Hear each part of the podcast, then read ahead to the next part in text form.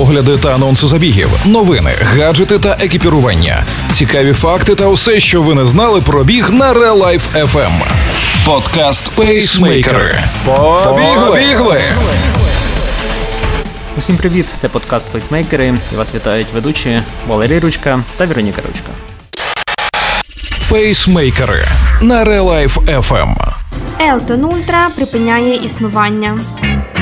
Сіфан Хасан пропустить зимовий сезон.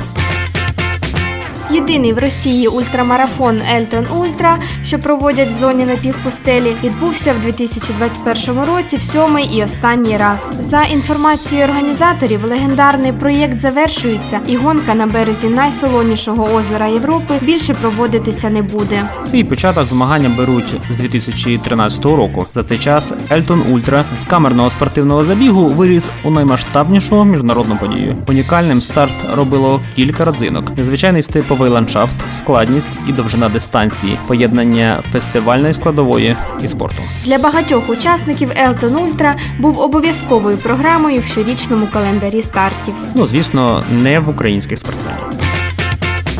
Дворазова олімпійська чемпіонка Сіфа Хасан в наступному році хотіла б зосередитися на середній дистанції. Я ще молода, тому пізніше можу сконцентруватися на більш довгих дистанціях, таких як марафон. А зараз я хочу встановити світові рекорди в бігу на півтори тисячі, п'ять тисяч та десять тисяч метрів, сказала вона. У той же час вона наголосила, що не виступатиме в майбутньому сезоні в закритих приміщеннях, а також не братиме участі в чемпіонаті Європи в Мюнхені.